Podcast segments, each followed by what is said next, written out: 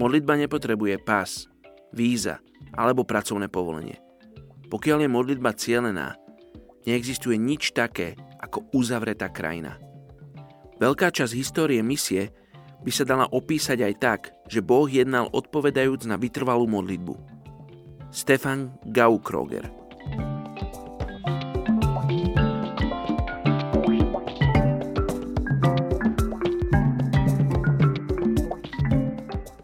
Izaiáš 30.15 Takto hovorí Pán, hospodin, svätý Izraela. V obrátení a upokojení bude vaša záchrana. V stíšení a dôvere bude vaša sila, ale vy nechcete. Dnes sa budeme spoločne modliť za etnickú skupinu Lavangan Dayak v Indonézii. Je ich okolo 132 tisíc.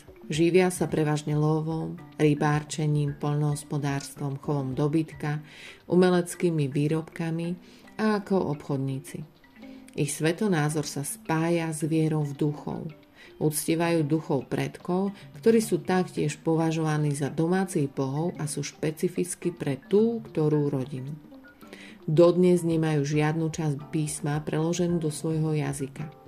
Majú však k dispozícii nahrávky evanelí, avšak sú potrební pracovníci, ktorí by ich sprostredkovali ľuďom. Poďte sa spolu so mnou modliť za etnickú skupinu Lavangan Dayak v Indonézii.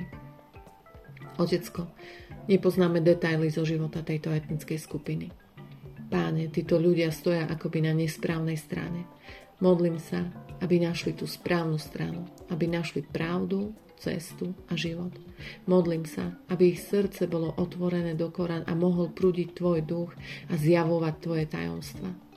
Páne, je tak málo pracovníkov na Tvojich poliach, ktoré sa už belajú. Modlím sa a vyprosujem ľudí zapálených pre Teba, ľudí ochotných opustiť svoje pohodlie a ísť, kde ich pošleš.